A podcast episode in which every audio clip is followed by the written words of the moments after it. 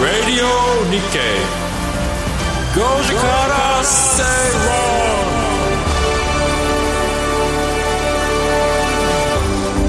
こんにちは松園克樹です。こんにちはアシスタントの金井憧れです。そして火曜パートナーはキャインの天野博之さんです。よろしくお願いします。天野博之です。食い気味に入っちゃいました。よろしくお願いします。ガツガツしてすいません。いえいえいえ八木ひとみさんは本日お休みのため金井が代理で務めさせていただきます。よろしくお願いします。皆さんこの暑さはどうやって乗り越えてますか、いや僕はもう ネッククーラーっていう。ネックク松ーラー。園さんにその質問はね、はい。もう愚問だよ。愚問ですか？ネッククーラーを4つ持ってる？五つ。です5つ。5つ？あのネッククーラーってそもそも知ってる？あの私の大好きなああのねこ凍るやつはちょっと違うじゃん、首に。あれは巻く28度ぐらいになると凍って、ーそうですそうです。あれじゃなくてねもう電電気製品ですよ。電化製品。ファンが電気製品。ファンがもちろんついてるんですけど、はい。はいはいこのペルチェ素子って言って冷却プレートがついてるんですよ、そそれがねあのちょうど肌に当たるとめっちゃ冷たいのその銀色の部分が。それがついてさらに冷風が出るそのネックのやつを持ってるんだけど5つ持ってる5つ 5, 5種類。5種類それぞれいろいろ値段が違うのをはい。チョイスしてどれが一番いいかなと。え？それ5本つけてるわけではなくて。5本はつけない。ね全然。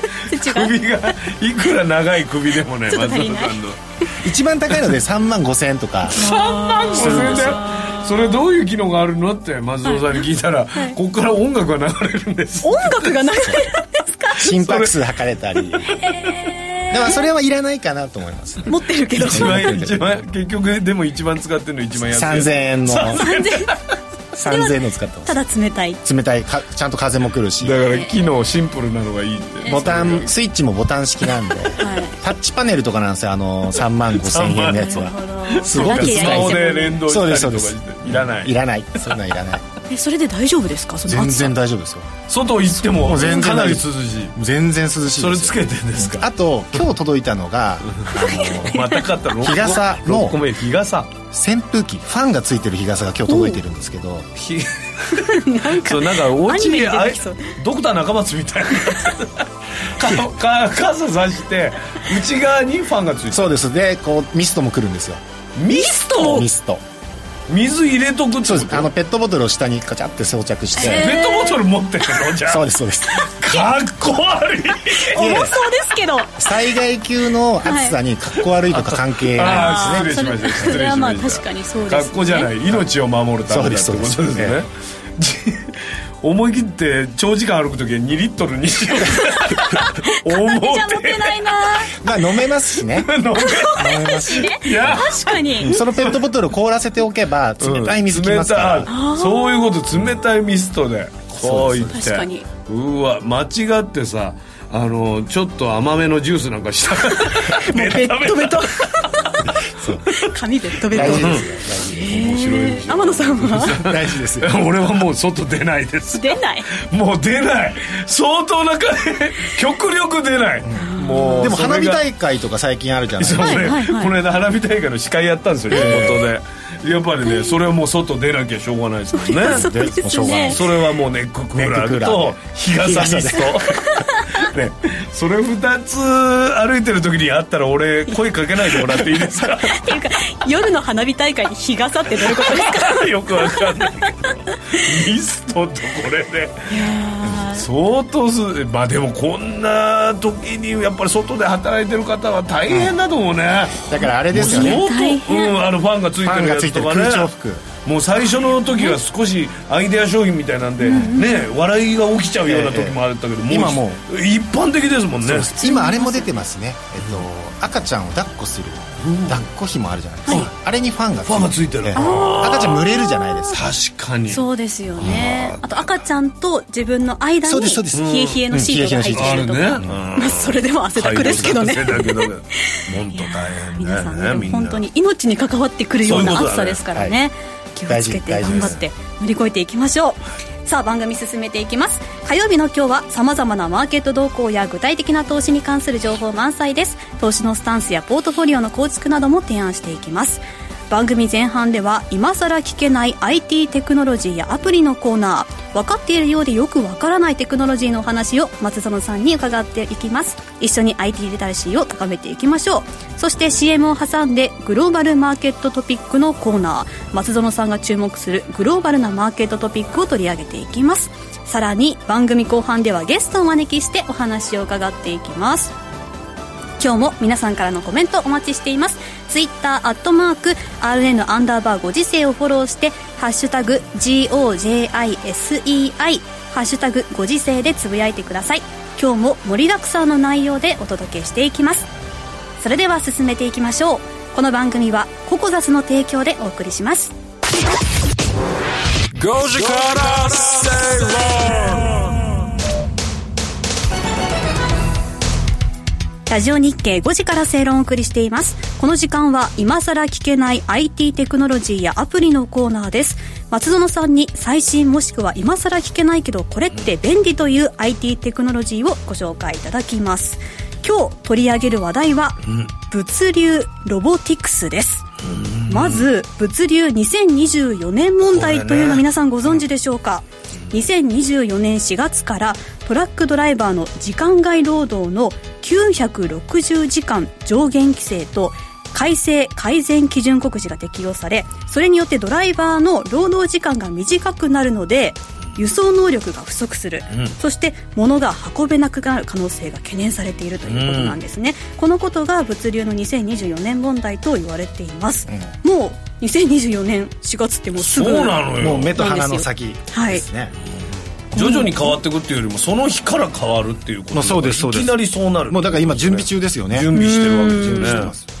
あの一夜かけてずっと長距離わーっと行ってたのがもう絶対にその時間は休まなきゃいけないっていうことが義務付けられるから、はい。今まで行けてた距離より短くなったりとかして大変なことになると、ええ。労働力足りなくなりますよね、うん。そうですよね、人手不足問題。それと今回のこの物流ロボティクスは？関係あるまあちょっと関係があるんですよね、はいはい。あのーまあ、今日そこを中心にお話しするんですけど、はい。物流関連ってすごくこうやってフォーカスされてて、例えばツイッターでフォロワー数33万人のトラックめいめいさんとかご存知ですか、これ俺もと同じぐらいのフォロワー数だなと思ってドキッとしました。ドラマ化されたんです。ドラマ化もされてドラマ化された。そのめいめいさんが。えー日常がめあのドラマ化されて今度アニメ化もされるっていうぐらい。アニメか。トラックめいめいさん。めいめいさん？そうです、はい。あのビールを飲む姿がすごくその長距離の仕事を終えてクーって飲むシーンがいいんですか？いいんですよ。めいめいさん。いいんです、い、いんです。この辺で飲まれてたりしますけど。ね こんな感じの写真ですよそう天野さん。ですそうです。ああめいめいさん女性のはい。ドライバーさん、そうなんですよ。えそうなんですね、美味しそうに飲むなビール。えうん。CM も来そうだね。アニメになるぐらいだと。そうですね。この方はどうしてそんなに話題なんですか、まあ、やっぱり今背景にあるのは物流問題っていうのがフォーカスされてるよねっていうのも一つトリガーだったと思うんですよ、うん。はい。なので今回ちょっと物流に関してちょっとお話ししようかなと思います、はい。でそもそも今物流が問題になってるのって物物量？実際にこう社会に供給されていく物量自体が増えている。これはなぜかというと EC サイト、はい。あのアマゾンであったり、うん。まあ楽天市場とか、ん。たくさんの EC サイトがありますよね、まあ、そこで、えー商品が気軽に買えるようになったので、必然的に物量は増えていったと。はい。今まで近くに店がないから諦めてた人がみんな買えるようになったのが理由だと。理由だってことですね、まあそこでちょっとまあ Tips でお話しするとさっきちょっとお話しましたけど、まあ荷物に欠かせない段ボールあるじゃないですか、はいはいはい。で段ボールっていうのはあの誰が命名したかっていうと、はい。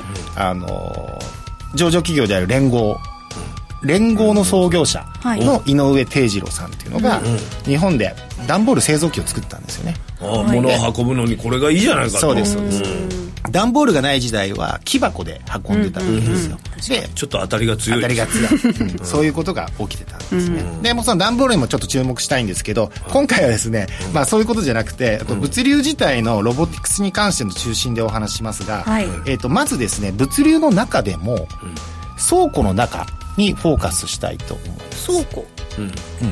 巨大倉庫。巨大倉庫であったりちっちゃい倉庫、はい。まあ、全般的に倉庫ですね、はい。あの物量がたくさん増えているので、今度倉庫の中の効率化っていうのが必然的に、まあ、絶対起きるじゃないですか、はい。それなんかニュースで見ますよ、なんかすごい今まで棚からなんか個人が下ろしてたのがもう全部オートメロロボットになそうってですそうです。はいそうです。ねそういうふうになってるの相当進化はしてる。してますしてます、うん。でこのかつての倉庫内で発生し、あのまあ、基本的に倉庫内で発生している作業っていうのは、ピッキングですよね。こう荷物を取るピッキング、で検品、出荷、はい。でそのほとんどが人的リソースによるこうオペレーションによってなされているわけですよね、で荷物をえトラックまで運ぶ作業荷下ろしの作業っていうものですね、そういったものがいっぱいありますよと、で、えーっと2000年頃なんですけど、えーっと AGV という、まあ、オートマティックガイドビークルかな、はい。AG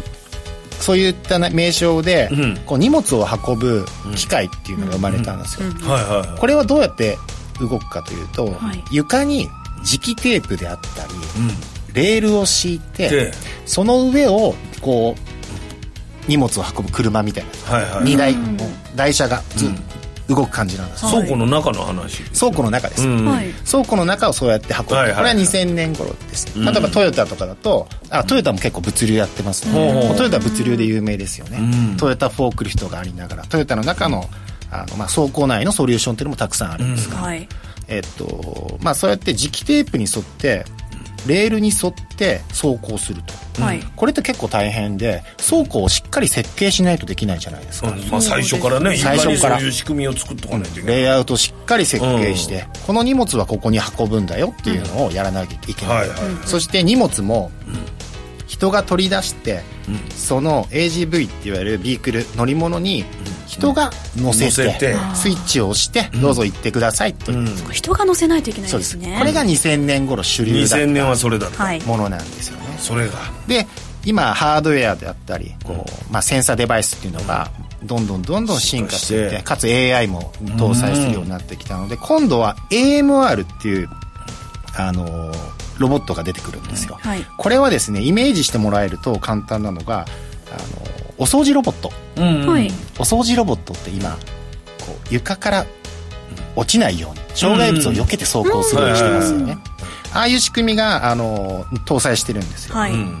で GPS センサーとかをあの搭載してる自立型のロボットで、あのもう本当に地図上にその倉庫内のマップ上に自分がどこにいるのかなっていうのを判定する、うん。そういう技術が搭載してるんですよ、うん。でもう他にもこれって使われてて、まあ、その技術自体はスラムっていうんですけど、はい。あのスラムっていう GPS の技術 GPS を使った。GPS っていうか位置情報判定技術っていうのを使いますね、はいはいあのそういうのが倉庫内で利用されるようになって。なったんですよ。で、うん。これってじゃあ他にこのスラムっていう技術ってどこに使われてるかっていうとどこだと思います。もっと身近なところファミレス？あそうです。やったああ来る来る。来る猫が来るでしょ最近。る子供が大興奮しますもん、うん。あれ見ると。あの、各種ファミリーレストランで今荷物を運んでくれるっていうのがありますよね、あれも自動でこうスラムっていう技術を使って、はいはい。えーレストラン内のマップデータをうん。自分でどこにいるのかっていうのを判定しながらやっていくんですよね、でもあれ自分で取らないといけないですよね。お父さんがね。あそうそうそう、まああとレシートも取るの忘れちゃって レシートそうだけ一緒に行っちゃうね。ありますよね。そういうのが、えっとまあ、大体搭載されてるのってやっぱりセンサーなんです。各種センサー、で加速度センサーとかあと w i f i のアクセスポイントとから位置を測定したり、まあ、推定したり、結構日常生活で利用できるぐらい安全性も確保されてきてるってことですよね。もうめちゃめちゃ安全性確保されてますよね、障害物があったらこうアラ止まるしね。倉庫内だと特に危険になるのでアラートを出して今避けたりとか、そういうことが可能になってて、えーまあ便利より効率化されてるんですよね。そこで倉庫内で働いてた人の職は奪われてはいあの奪われるわけですけど、奪われないように今度物量が増えてるんですよね。ああ 足りない。そんなに増えてるんですね、今度う奪われる技術っていうのはもっとももっと発展した今度 GTP っていう、えーはい。呼ばれるロボットが出てきます、はい。出てくる、 goods to person なんですけど、あのーこれはアマゾンでいうところのあアマゾンは2021年頃に、はい。あの Kiva っていう Kiva システム社を買収したんですけど、でアマゾンで動いているのはその Kiva っていうロボットです、あのー本当にロボット掃除機のようなうん。丸いものなんです。それがどこから持ってきてそういうトラックのところまで持ってくるみたいなことをや。る今度彼らが考えたのは、ラックごと棚ごとはい移動しちゃおうっていう考えです。うん。そのお掃除ロボットのようなものがうん。棚の下に移動してきて、うん。真ん中の部分がこう円錐形のような丸い部分が上に出てきて荷物を持ち上げるんですよ。すごい。で棚ごと丸ごと運んじゃう。まで。うん。人のとこに。はい。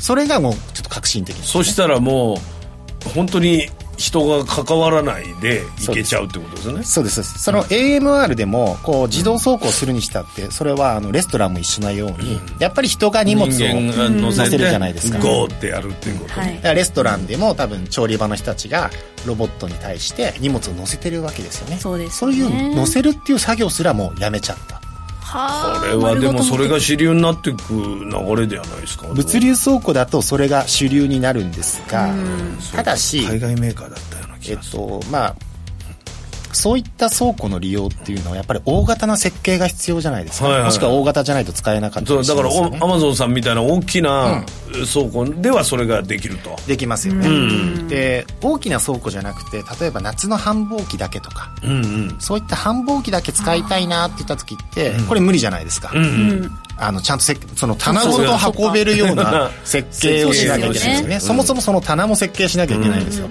なので僕はちょっとここはあのサービスサービス化というかあのやっぱりそういうグッズトゥーパーソン GTP 系のロボットっていうのは Amazon のような巨大倉庫じゃないと使えないなって思ってるんですね。この期間だけレンタルとかいうわけにはいかないですもんね、ただ、えっと、AMR って言われているその、えーお掃除ロボット的なタイプですと、あの可能性はあるなと。思って、でちっちゃい中型の倉庫でも、まあ、マップデータをインプットすれば、あとはもうアプリでピッピッピッと設定して、なのでここで考えられるサービスというのが SARS のサービスですよね、ロボティクス・アザーサービスとして、えーレンタルしますよとか、レンタルというかそ月額この時期だけ借りたいんだっていうのにも対応できるようなサービスとしては、AMR のロボットっていうのは非常に有効じゃないかなと思ってますね、だだからそういう感じでどんどん物をあの動かす倉庫から動かすのはやりやすくなってるっていそうですそうですそうです。そうです、うん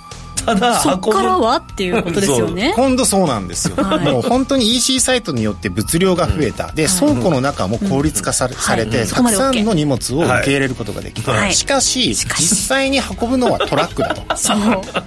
効率化されたのはトラックじゃないところ以外。これはロボット化なかなか難しいんじゃないですか？これは非常に難しいんですだってもうねそういう道路があればいいけどね、そういうルートの。いや道路は決まってるので、はい。その体でいう血管の数毛細血管の数は決まってるので、難しいんですよね、い、くら効率化ができたとしても、です物の量が増えてしまえば難しい、でそこで今ラストワンマイル問題に取り組んだりしラストてワンマイル、あの最後まで届ける？最後の？最後の1マイルを効率化させようと考えますね、ラストラストワンマイルは本当に、まあ、大型の倉庫からちっちゃい倉庫に荷物を集めて、そこからあと1キロあと1マイルとかを荷物を運ぼうっていう考えなんですよ、いわば毛細血管を使おうよって大動脈はもう使い切ったから、はい。毛細血管を使ってそれだと再配達でも近いし、大丈夫じゃないの？その拠点をどんどん増やして。増やそうとしてるあのが今解決策であるんですけど、ただそれでもやっぱ血管の数は足りなくなるんですよね。そうですよね。拠点の数増やすとその分人も必要ってこと？まあそこもオートメーションになるんですけどでもただ最後の本当に玄関まで届けるのは人ですよね。ですよね。そうですよね。まだちょっとロボットがあ運んでくるの田舎でねこのなんか箱型のこうでででででって動くロボットとかも出始めてはいるけどまだね安全性とかそういう意味では。ただそういったドローンで運んだりとか、新たな血管を作るっていうシミュレーションっていうのが非常に重要になってくる、なのでそのデジタル田園都市国家とかで試すのね。そうです。実証実験しようよとか。そういう流れなんです。それこそじゃあその街ではドローンで運んだりとかするのをそうですやってみようとかそういうのをそうです。試す街になるんだ。そうですそうですそうですそういうのが面白い。面白いですね。で今後もなんかまだまだ短い期間でいろいろ発展してきそうな分野ですよね。ねどんどん変わってきそうだよね。日ごとにね。ちなみにそのはい。ラ,、ラック棚。はい。棚のシステムっていうと有名なの大福さんなんですけど大福ってあの、大福ってあるんですけど。食べる大福しか。そのラックメーカーはシェアがすごい分野があるんですけど洗車機。うん。洗車機。洗車機すごいんですよ。国内シェア4割とか、えそこそこがやってるんですか？そうですそうです、大福さんまあ、意外なあのそういう感じで見ていくと面白いですよね、これこの技術でこういうこと使ってるんだとか、ありがとうございました。お知らせの後はグローバルマーケットトピックのコーナーです.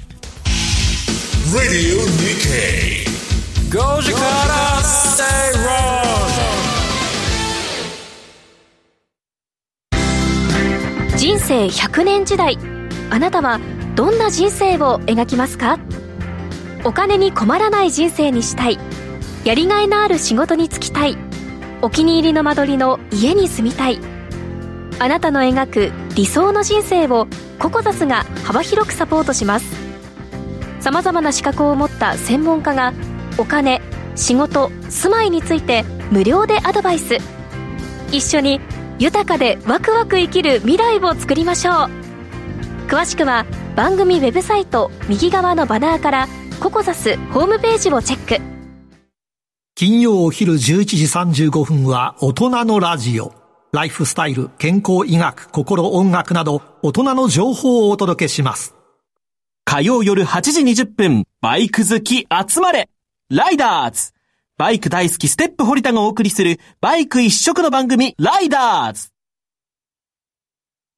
Radio Doja Cara, say wrong.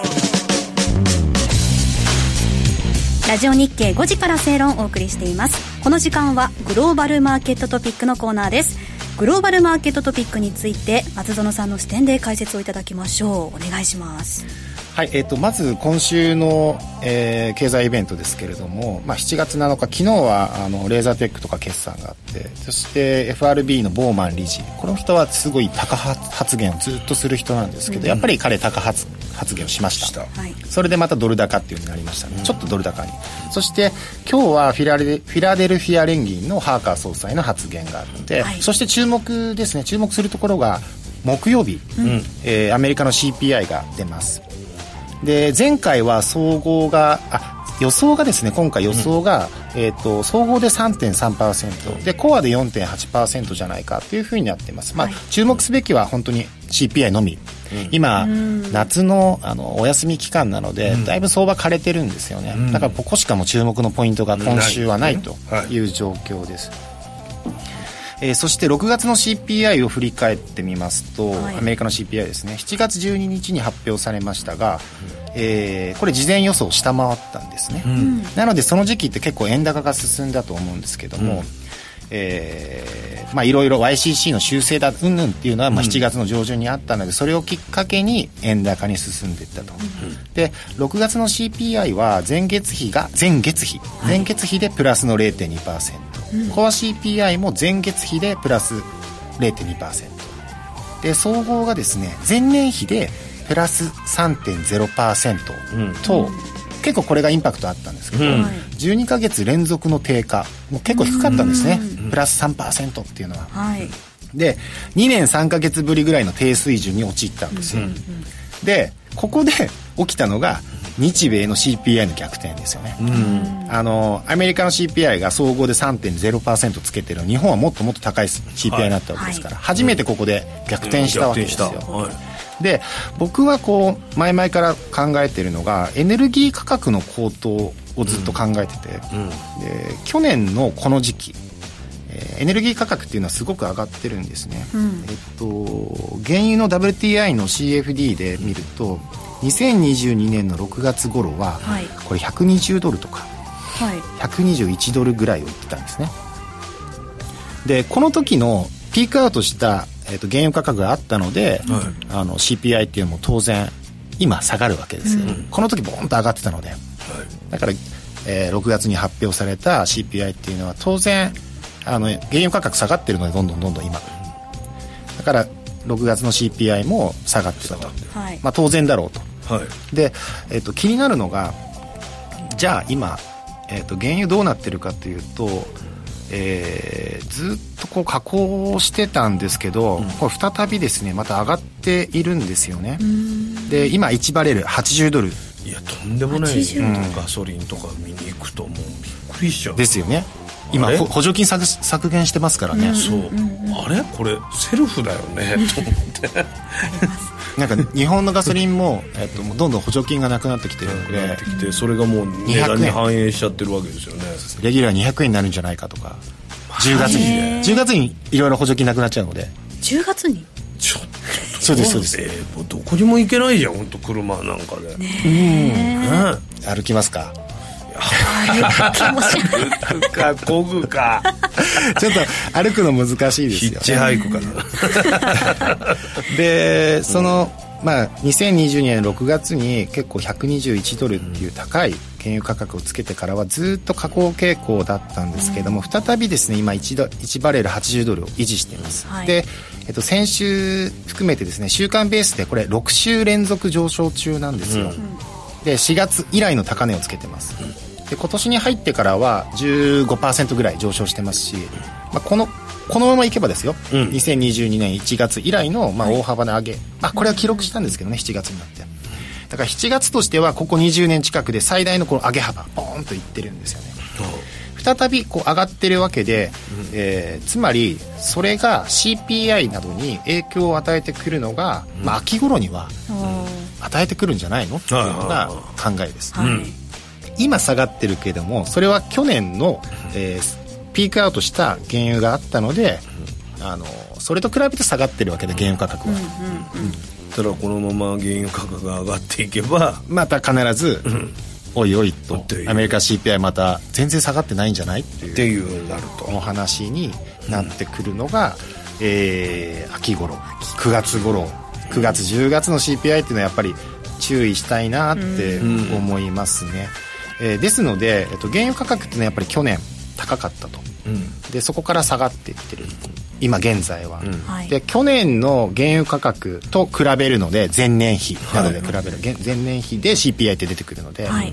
えー今週の CPI っていうのもやっぱりあんまり高くない数字で出てくるんじゃないかと。うん。去年と比べてうん。前年比で比較するのでうん。はいはいはい。1年前はこう高かったわけですよね、うん。はい。それに比べて今現在は原油価格下がってるわけなので、なのでえー前年比で比べるときに CPI っていうのはやっぱり低い数値が出てくる、うん。でこれが、えー今週の CPI で出てくるのはやっぱり数値としてはそこまで高くない、上振れすることはないんじゃないかっていうのが僕が思ってこの3.3に対してってことですか？そうですね。うんあの想定内でいくか、ん。上振れはしないで低くなるか、うん。というふうに考えてますね、はい。でそこで一旦利上げの話っていうのがまたスキップすると思うんですよ。あだけれどもあだから蓋を開けてみ俺ぐらいの CPI だったら利上げしなくていいだろうっていうっていう落ち着いてるよねっていう感じになって、はいしかし秋に入ってみるとまた CPI ちょっと上がってきてるじゃないでかまた利上げししないといけない論が出てくる。が最後の利上げっていうのを考え始めて、まあ年内後半に利上げしちゃおうか。っていうシナリオがあるかなと思ってます。ね。なのでそうなるとやっぱり円安の要因になりますよね、一つの、はいはいはい。それは一つの円安の要因になります。で利上げしたらね。うん。しやしたらそうなっちゃうんですよ、でもう一つがあの基本的に今まあ、いろいろウクライナの問題もありますし、うん。はい。えっと、あとは太陽光発電でやったりそういったグリーンエネルギーが普通になってきつつある状況じゃないですか、でこういったことをこうエネルギーの転換であったりこうサプライチェーンの構造転換だとか言われてて、うん。でこれを一括りにするとグリーンインフレーションですよね、グリーンインフレーションっていうような状況がもう日常になっているので、ん。しばらくクリーンなこのグリーンエネルギーの構造を確立するまでは、基本的なインフレっていうのは起きつつある。起き続けるんじゃないかっていうのがうん。危惧しているところですね、つまりずっとインフレって結構続くんじゃないのっていうのが、ベースとしてエネルギーに頼ってるので、そのエネルギーがこう太陽光にしろ水素にしろ、別にまだ何もこれといって決まってな決まってるんですけど、まあ、化石燃料と比べると全然それは歴史が浅いですから、その、ね、燃料とかそういうのが確保できるかどうかっていうのがわからないから。そうですね、うん。だからベースとしてグリーンインフレーションっていうものが存在して存在している上でインフレっていうのが起きていると、これも外せない材料ですよね、うん。でもう一つの円安の材料っていうのが、はい。あの日本国債の格下げの可能性に関して、あのフィッチ。フィッチレーティング、フィッチレーティングが業界3位ですか。S&P にムーディーズにあのフィッチっていうレーティング格付けですね、うんうん。あの A プラスですよとか、はい。トリプル A ですよとか、はい。勝手にこう決めちゃうような、ん。あのそういったし機関がありますけど、うん、それが日本の国債を格下げすると？えっとこれはですね国債の可能性っていうのは去年もう結構出てましたし、うん。えー YCC の撤廃っていうのがはもし起きるんだったら、それって日本国債を買い支えることをしないわけだから、ん。ということはレーティング下がるよねっていうのをずっとフィッチは言ってるわけです、フィッチは日銀の国債買い入れっていうのが、その格付けの支えになってるんだよっていうことをずっと、いざとなったら日銀が買ってくれるっていうのが支えになってるのがそうです。そういうことを買い支えないってなったら、うん。やばいですね。やばいですよね。やばいです。うん。っていういろいろ問題がありますよね。うん。あのプライマリーバランスがあるじゃないですか、まあ、税収国のですね、収入と支出。でここも結構大事でえっとソブリン格付けっていうこうまあ、国簡単に言うと国に対する格付けをするわけですよ、今度また国債の格付けとかは別で、日本に対して。日本とかアメリカとかブラジルとか、ん。そういった国に対してる格付けっていうのもまた別にあるんですけど、はいこれは結構 PB プライマリーバランスを重視してます、あと意思かな？意思国の意思意思的なところ、あの頑張るぜっていう。リーダーシップみたいな。あそういうことも大事です、うん。この意思の高さっていうのはすごく大事で、今その政府の債務においてその利回りをこう返さなきゃいけないじゃないですか。利払い、で利払いって増えていくってことはものすごく大変ですよね。金利が上昇すると返す。返すもんね。増えますよね、は金利を上昇しないために国債買ってますよね、うん。ですよね、YCC 撤廃しちゃうとこれは買えなくなりますよね、ってことは金利上がっちゃいますよね、そうなるとだから国債の買い支えがなくなっちゃうとこれどんどんどんどん上がっていっちゃいますよね、そうするとプライマリーバランスっていうのはもっともっと悪化するよね、うん。ですね。なので、えー買い支えできなくなったら格や下げするんじゃないの？するかもよっていうのが去年も話題になってましたし、今最近になってまた話題になってるという。どれぐらいの確率で買い支えがやばくなりそう えーっとですね買い支えは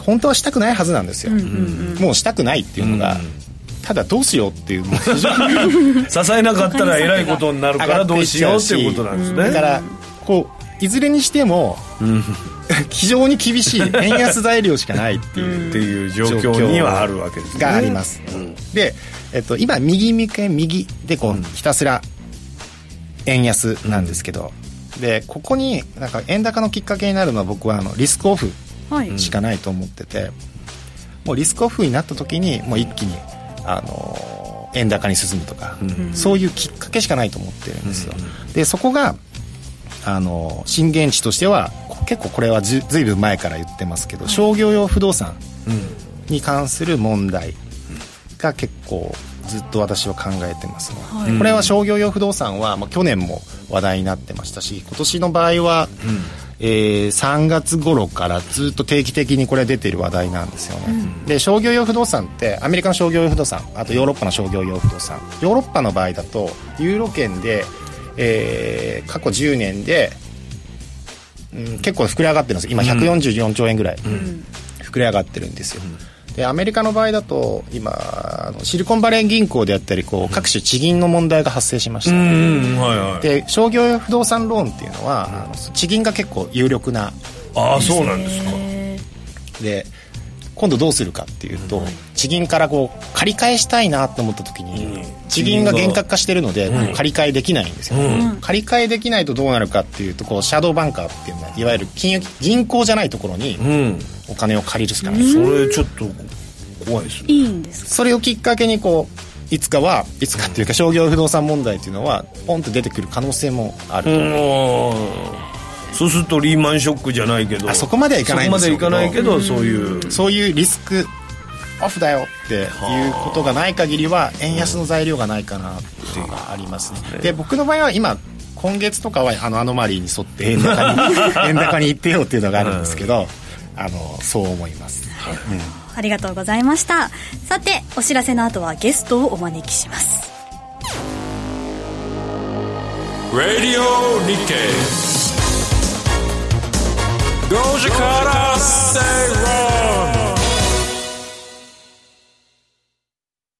先頭はサンドピアリス合輪サンドピアリ。スサンドピアリスです。福平はサンドピアリスが1着です。競馬場内がどよめいた。まさかあの馬が勝つとは考えもしなかった。だがあの馬は出走したからこそ勝利を得ることができたのだ。そうだ。初めから諦めていたら何も変わらない。あの馬はそれを教えてくれた。人が何と言おうとも出走するんだ。挑戦するんだ。そうすれば可能性はゼロじゃない。あの馬もこの馬もそしてこの自分もラジオ日経。レジドマッケイは2番手。大優作だ大優作だ大優作。5時から正ラジオ日経5時から正論をお送りしています。火曜日のこの時間はゲストをお招きしてお話を伺っていきます。今日はラジオ日経の鎌田記者です。よろしくお願いします。よろしくお願いします。今日のテーマは今後の日本株はということですが、知りたい。日本株のね、えー取り巻く世界の環境などについてはですね、はい。あの先ほど松野さんからいろいろ教えていただきましたけれどもね、さて日本株を見るにあたってあの大きく株価が下がるっていうようなリスク、まあ、この辺りはそんなに僕は大きくないのかなと思ってます。でかといって、この株価がまた上がって3万5千円を目指すというような、ことのためにもちょっと前提が今ねこれから先今あまり利益が増えてないんですよ、それで PR がこれで16倍に今15倍が PR なんですけれどもこれが16倍にどんどん上がっていくかっていうとそういう環境でもないなっていうようなことで、えー今回今決算発表花盛りのところですからね、はい。えーそういう状況の中で、えーちょっと新鮮な観点で捉えられるような会社とかね、はい。そういうのを「へえそんなことがあったの?」とい。うような「知りたい。へえ」とか思われるような話を探したいなとか思いお願いします。で意外だな 意外だなと思うとそれはまだ株価面にあまり織り込まれてないっていう言い方もできるのね。最高だ。だから追い込まれてなくて「へえ」って言える株。そうそうそう。えーって言ってくれたら、結構嬉しいなと思うんですね、うん。無理に言わないでちょっとくださいすごいプレッシャーかかるんだけど無理にタイミング教えてください。でちょっと今回の発表で、えー？あまだもう言ってないまだ喋ってない。です、まだ今回ちょっと僕意外僕自身が意外だなと思ったのがオフィス関連。オフィス？関オ連フィス関連株の業績が良くてですね。でオフィス関連株っていうのはいわゆるしわ仕事場をこのあのレンタルしたりとかそういうような。あのですねこの会社を、オフィスを作るような会社。オフィスの椅子だとか、あのテーブルだとかを供給して、こんなオフィスがいいんじゃないかってコーディネートしてくれるような会社、そういう会社があるんですねすごく有名な会社がですね名の知れた会社ばっかりですこれ、はい。た例えば株価も合わせて見ていただきたいんですが、あの7972の伊藤機って株聞いたことありますよね、はい伊藤機、でこれ株価を見るとですね本日112円高の1257円。9%も上がってるんですよ、伊藤機ああいいや突き上がったんだ、ええ。これ突き上がってますね。どうしたんですかこれ。何が？いやこれは発表決算が終わった。そう今こうやって上がってることは、そうそうそれ株価に 株価に驚くんじゃなくてはい。あの僕のロジックに驚くんだっていうことなんですそ うですねまあ要は株が上がったのは増増額修正です増額修正で株価がそそれはもう絶対上がるやつだもんね、それは関連関連で、それでうーんもうもう一ついきましょう。もう一つっていうか、あのオフィス関連でも、とりあえず株価を見ていきましょう。さんが上がってる、はいそして。7994 7994岡村っていう会社もあるんです。岡村。これもですね、あのもう上がってます。いやーすごい。9月8違う違う8月7日新高値って株ですね、で岡村もこれはなんで上がってるかというと増額修正で上がってるんですよ、205億円の営業利益の見通しを230億円、岡村。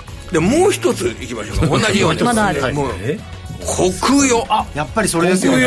7984文房具のなんですよ。結構でもオフィスのレイアウトやってるえー、知らなかった。これ国用っていうと文房具のイメージが強いですけど、あの椅子や机ですとかをオフィスに供給するようなことっていうのも随分やってて、でこれも株価すごく強いですよね。今日っていうかこの1週間あたり見ても例えば国用はすごい。この7月31日だって10%以上上がってるじゃないですか、ここは7月31日すごく上がってますよね。そこから落ちてもまたあれでもここ知ってればここで、これも国用も情報修正なんですよ。なんでこれオフィスのコーディネートしてる会社が情報修正ばっかりしてるこの夏場に、でこれでひ一つシーズン的なもので言うとですね、あの去年まではい。リモートリモートって感じだったじゃないですか、オフィスはいらなくなってた。これリモートリモートって言っていて、そうなると去年一昨年あんまりこの机だ椅子だっていうのを入れ替えたりしませんよね、だから今こうやって人がやってきて、えーリアルに出社し始めて、それでオフィスの部分が活性化されてるっていうような、そういう面が備品が必要になってる。そうそうそうそういう面がありますよ、あのそれとこれだけじゃ面白くないんですけれども、あのいろいろ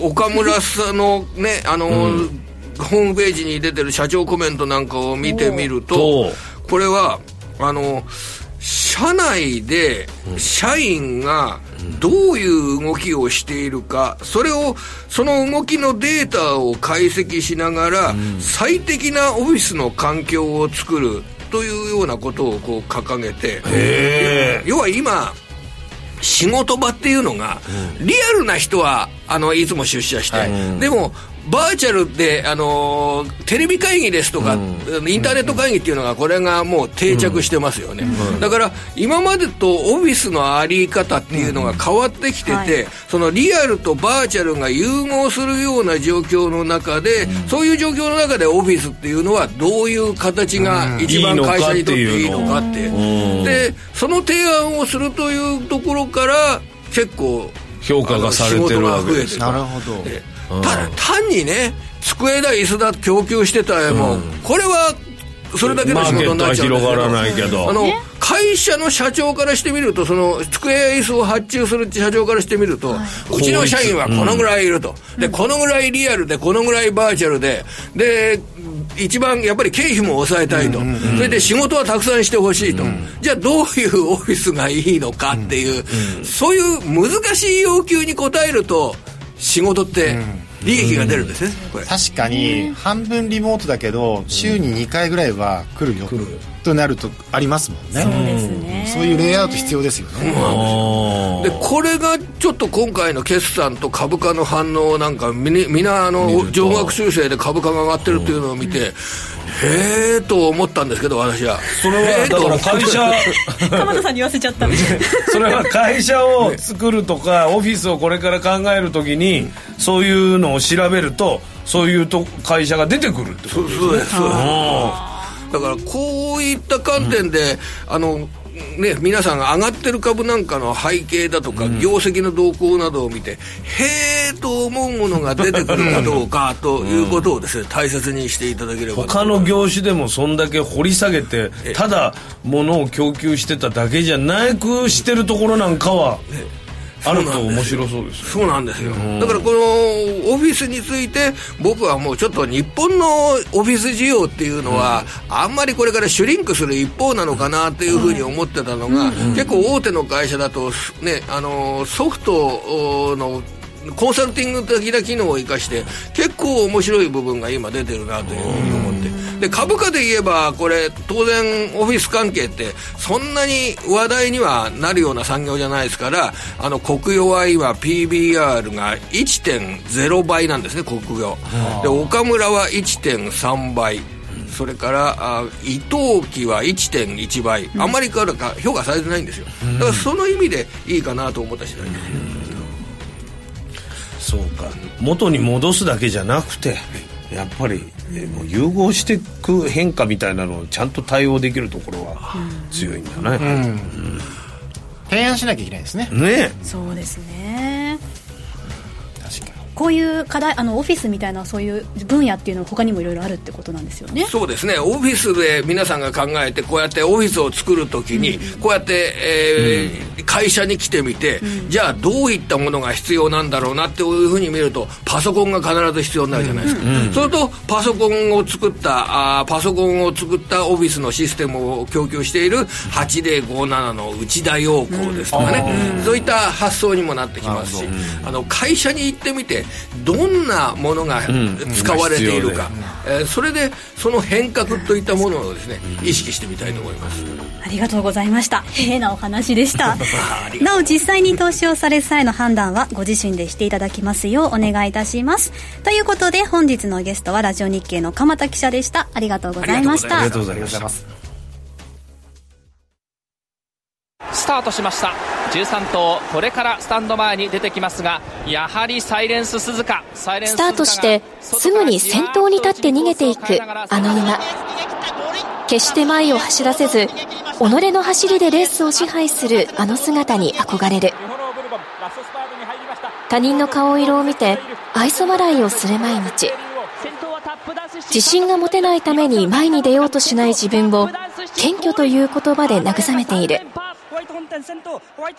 そんな自分とは違うあの馬は人の目を気にするな。自分の思うがままに走るんだ。そう訴えかけているようだ。そうだ。自分の姿で走るんだ。遠慮なく。全力で。ラジオ日経。アイネス風神ゴールイン堂々逃げ切った見事中野騎手アイネス風神ダービー制覇。Kara Say Wrong 番組エンディングです。ここまでこの番組はココダスの提供でお送りいたしました。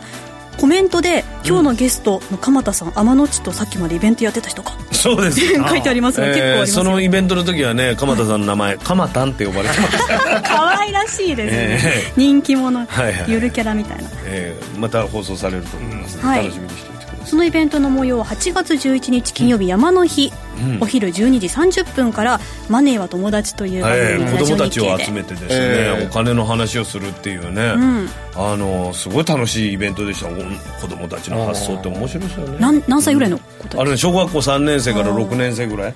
なかなか難しいですよね、お金の話。うん。でも若いうちからそういうの考えるって言ったらね。なんか夏休みの研究あるじゃないですか、はい。あれで花瓶とかを作って、花瓶？えーコンクリートで花瓶を作って、はい。それをメルカリに出品して、はい、うん。売れちゃったっていう。お金を生み出す。ええ。うん。あの私の知り合いがそれを子供と一緒に作ってええ。やってましたね、あそうですか。お金の仕組みわかるじゃないですか。あ今だと。あそれをメルカリで。メルカリで。NFT とかああいうのもあるから。ありますね。ね。なんかちょっとお金を生み出す仕組みみたいなのも面白いかもね。もう何歳から始めても、いいですもんね。ね。いいですようんもしかして赤ちゃんの手形も売れるかもしれないああ帰ったら娘となんか。急に？なんか変にね自分の何か売れるものを探すよりもそっちの方が良かったりしてね、実は自分の中に眠ってたみたいなはい、ね、うん。でもそうですよね。お金の勉強は早いうちにね始めた方がいいかもしれません。ぜひ来てください。ここまでのお相手は？松田の勝樹と。天野博之と。金井憧れでした。明日も夕方5時にラジオ日経でお会いしましょう